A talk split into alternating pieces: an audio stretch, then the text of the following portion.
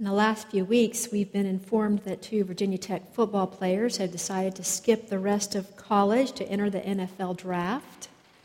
And Thursday night, Auburn University announced that its Heisman Trophy winner, Cam Newton, will skip his senior year to enter the NFL draft. Do you wonder what they're looking for? In speaking about her success, actress Jennifer Aniston said, when somebody follows you 20 blocks to the pharmacy where they watch you buy toilet paper, you know your life has changed. When fans follow a celebrity's every move, what are they looking for? The Spanish have a story about a father and son who became estranged. The son then left home and the father later set out to find him. He searched for months with no success. And finally, in desperation, he turned to the newspaper for help. His ad simply read Dear Paco, meet me in front of this newspaper office at noon on Saturday. All is forgiven. I love you, your father. On Saturday, 800 young men named Paco showed up. What were they looking for? John the Baptizer already had disciples, people who sought to learn from him because they believed he had answers to some of their hard questions. And then John started talking about someone else who had even better answers. After having baptized this person, he testified, the Bible tells us, I saw the Spirit descending from heaven like a dove, and it remained on him. I myself did not know him, but the one who sent me to baptize with water said to me, He on whom you see the Spirit descend and remain is the one who baptizes with the Holy Spirit. And I myself have seen and have testified that this, this is the Son of God. Earlier in the service, we heard Linda's testimony, and here's John's. He points to Jesus and he says, This is the Son of God. And then the next day, he gives another nickname to Jesus. He says to two of his disciples, Look, here is the Lamb of God. And picture this because you've got, it's an interesting picture. You've got John and, his, and two of these disciples. We find out later one's Andrew. And then Jesus passes by. Maybe he's with other people, maybe he's just walking around, who knows. But when the two disciples heard John say this, they turn away from John and follow Jesus. It's not worth getting into how John felt, because I, but I think John felt good, really, because this is what he came to do. He came to point to Jesus. He was testifying, this is the one. So then Jesus turns, and here are these two people following him, and he turns around and he says, What are you looking for? You just turned away from your master. What do you think I have that John does not? Do you have questions that no one else has answered? What are you looking for? And the question resounds down through the centuries. For, and so for us today, what are we looking for?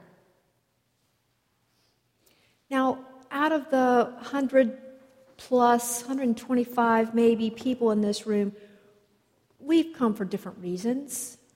We've come to this church following Jesus, looking for something.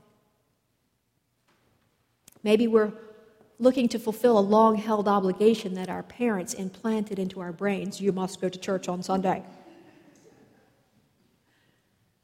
Maybe we've come because we seek a sense of family, a sense of community, and we haven't found it elsewhere. David Garland says we're mistaken if we think that people are simply looking for friendly churches. They're looking for friends. We are looking for friends. Maybe we've come because, like these two disciples of John, we haven't found the answers to our deepest questions anywhere else. Maybe we're looking for a way to serve God and we haven't found success doing it alone. There are more answers to this question than there are people in this room because we have multiple reasons, multiple things that we're looking for. Craig Barnes told the story about a man who had come to see him, a man he knew, and he'd been dating this woman for several years, and she was starting to wonder if they would ever marry. And the guy told Craig he didn't know if he could marry her because, as he said, I don't think she makes me happy. And so Craig interrupted and he said, What kind of wife would make you happy? And the more he described what he was looking for in a wife, well, he said first, he says, um, he asked him why not. He said that was a mistake. He went on and on explaining all the reasons why she didn't make him happy. And then, then came the question what kind of wife would make you happy? And the more he described what he was looking for in a wife, the more convinced Craig became that what he really needed was not a wife, he needed a goldfish. He needed a goldfish, the pretty kind that had a long tail and that floats around, or maybe a golden retriever, he said. But even a dog will make demands on you emotionally.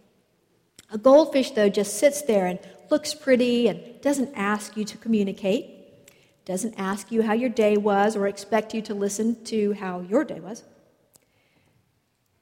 or how its day was. And then he said the last thing he needed was a wife because his whole understanding of why the world existed was to meet his needs. What was he looking for? What are we looking for when we follow Jesus to church? Are we looking for a group of people who will make us happy? Are we looking for a group who will meet our spiritual needs, who will be available to pray for us when we're sick or hurting, who will help us grow closer to Jesus? What are you looking for? Jesus asked those two people. And I wonder how he asked the question. Was it philosophical, Socratic? What are you looking for? Was it like a mobster? What are you looking for? But I think more it's a way to penetrate their souls and to express for them a care and a concern about who they are and what their hopes and their dreams are. Tomorrow's celebration of the gifts of Martin Luther King Jr. reminds us to dream. Right? His most famous speech articulated his dreams for equality and freedom and justice. That's what Dr. King was looking for. Sometimes it's difficult for us to articulate our dreams. The two disciples of John had trouble. Thought this was interesting. They they don't say, they don't say, excuse me, sir, but better grammar would place that preposition at the beginning of the sentence, not at the end. Nor do they say, we're looking for one who will draw us closer to God. They say, Rabbi, which means teacher. They recognized he could teach them something. Where are you staying? They, they couldn't articulate their answers. They couldn't immediately say what they were looking for, but they wanted time to talk about it. They wanted to know more.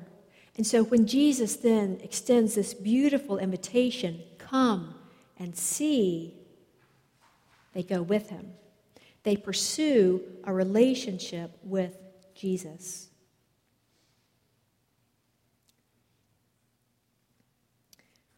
Greg Asimakoupoulos said that David Mains, the director of Chapel Ministries, was sitting in a dental chair with his uh, orthodontist hovering over him.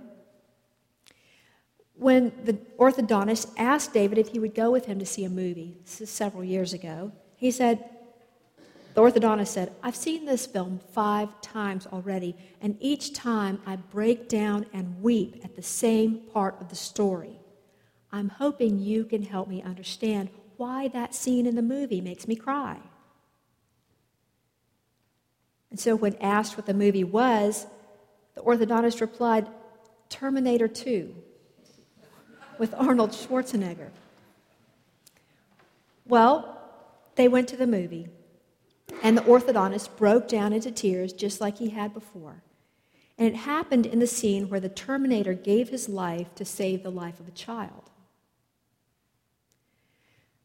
The two men went to coffee after the film and talked about it, and the orthodontist in that conversation hinted at an inner longing for a father's love. And David identified the symbol of sacrificial love, so poignantly displayed in the movie, as a picture of God's love. And David said, I believe that's what you're looking for. Your tears are proof of that. What are you looking for? What brings tears to your eyes? About what do you dream? In the deepest part of yourself, can you articulate that to God? Let's pray.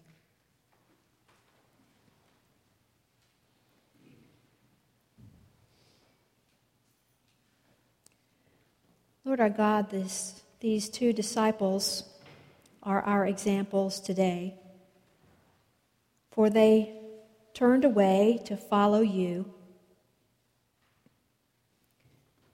and you asked them challenging questions, and yet they stayed with you. They sought to understand you, they sought to know you. You were the one that they were looking for. We pray today that you would work through us, that you would help us as we consider these two disciples to articulate what we are looking for when we follow you. Open us to each other, then, O oh God, to share our dreams, our hopes, our fears and to move together towards the greater purposes that you have created for us. Lord our God, we are so grateful for your presence with us through all of our struggles, through all of our questions.